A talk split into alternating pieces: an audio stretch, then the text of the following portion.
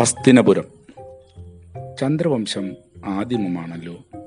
എത്രയോ മഹാരഥന്മാരെ പിന്മുറക്കാരാക്കിയ പരമ്പരകൾ ഭാഗമായി. യയാദിയുടെ ശർമ്മിഷ്ഠയിലുണ്ടായ പുത്രൻ പുരു കേൾപ്പിച്ച മഹത്വം തലമുറകളായി കൈമാറി. പുരൂരവസിൽ തുടങ്ങി ശന്തനവും കടന്ന് അത് ശക്തി ആർജിച്ച കാലം. അക്കാലത്ത് രാജധാനിയിൽ അന്തപുരങ്ങളിൽ ഭരണവും വംശചർച്ചയും വ്യത്യസ്തതകൾ തേടി. ഹസ്തി എന്നാൽ ആന എന്നും അർത്ഥമുണ്ട്.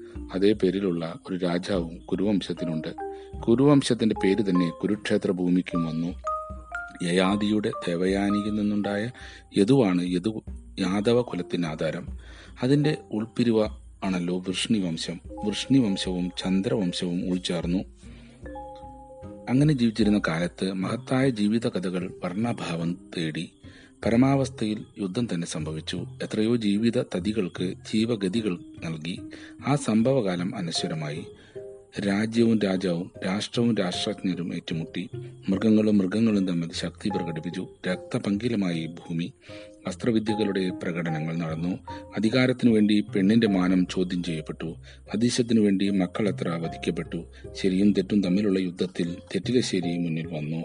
ധർമ്മയുദ്ധത്തിൽ അധർമ്മം പലപ്പോഴും മേൽക്കോയ്മ തേടി നേടി.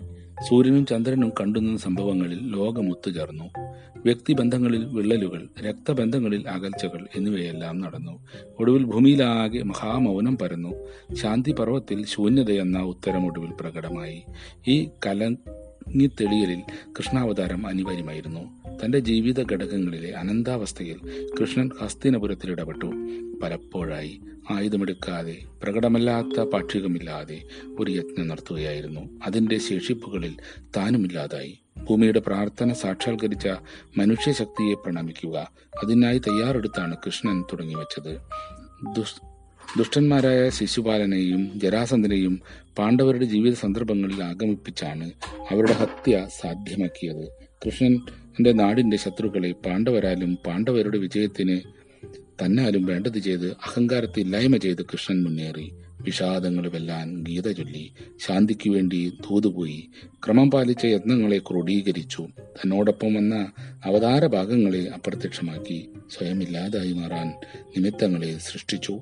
വംശപരമ്പരകളുടെ ഈടുവെപ്പുകളുടെ പുതുനാമ്പുകളെ സൃഷ്ടിച്ച് ആ ശക്തി തിരിച്ചു പോകുകയായിരുന്നു ക്ഷയിക്കാതെ പൊരുൾപടർത്തിയ ഭൂമിയിൽ കൃഷ്ണായനം തുടരുന്നു. മഹാഭാരതത്തിന്റെ വിശദീകരണത്തിൽ കൃഷ്ണൻ കടന്നു വരികയായിരുന്നു ദ്രൗപദിയുടെ മറുഭാഗമായി സഖാവായി മാറി ഭീമനാൽ ദുര്യോധനൻ ഇല്ലാതാക്കി. കുന്തിക്കുള്ളിൽ കനൽ പെയ്ത കർണജന്മത്തെ മാറ്റുരച്ചു. പരീക്ഷണഘട്ടത്തിൽ വംശതുടർച്ചയ്ക്ക് പരീക്ഷത്തിന് ജനിപ്പിച്ചു. ഗാന്ധാരി ശാപം ഏറ്റുവാങ്ങി. ധൃതരാഷ്ട്രന്റെ പുത്ര സ്നേഹത്തെ എടുത്തുകാട്ടി നയവും തന്ത്രവും ഒത്തിണങ്ങിയ ജീവിത പാഠങ്ങളിൽ നാടകീയതയും ജീവതാളവും നിറച്ചുവെച്ചു. അതേ കൃഷ്ണായനം മുന്നോട്ടു നീങ്ങുമ്പോൾ മഹാഭാരതത്തിന്റെ സന്ധികളിൽ എന്നും ഗതി നൽകിയ പുരുഷനെ വളർന്നു വികസിച്ച വ്യക്തിത്വത്തെ കാണാം. എന്തൊക്കെയെങ്കിലും കൃഷ്ണായനത്തിൽ സാധു പരിപാലനം ദുഷ്ടവിനാശനം എന്നിവ ലക്ഷ്യമിട്ടു. അതിന്റെയെല്ലാം സാഫല്യം ഭൂമിയുടെ പ്രകൃതിയുടെ പരമശാന്തിയായിരുന്നു.